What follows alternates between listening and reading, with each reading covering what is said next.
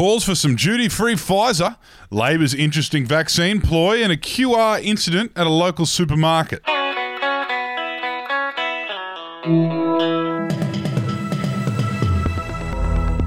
Hello, this is your Daily Betoota for Wednesday, the 4th of August. My name's Wendell Hussey, and I'm joined once again by Clancy Overell, and we'll kick off today with a breaking national story.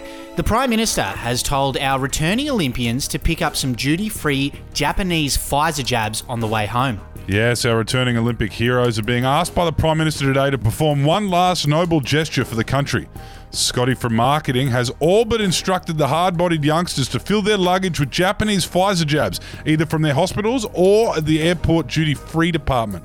He said the doses over there are much better and cheaper, and we need as many as we can get in Australia. So if the young boys and girls in green and gold could bring some home, that'd just be great. Thanks. A lot less chemicals in them, Scotty said. And staying in vaccine news, Labor's proposed an interesting $300 jab incentive which will be available from the Servo ATM opposite the pub at midnight.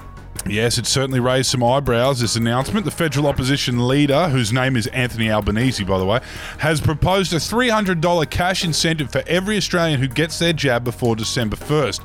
And as plenty of people have pointed out, it is a weirdly specific number that seems to match up perfectly with the street value of a gram of cocaine.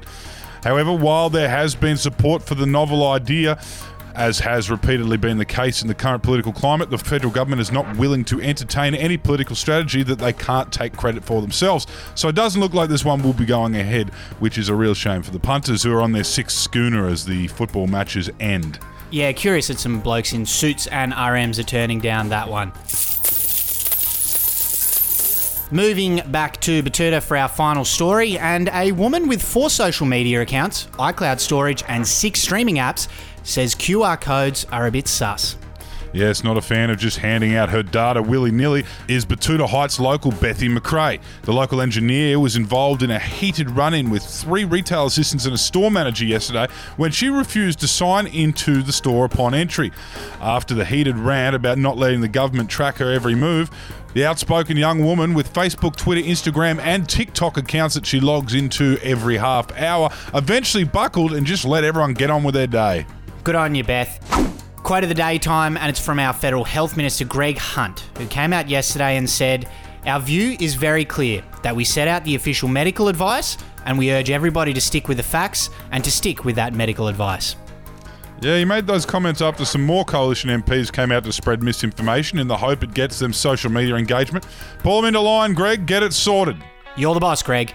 Anyway, that's all we've got time for today. We'll leave it on that note. Thanks for your company. Look forward to talking to you again soon. Go well. Hooroo!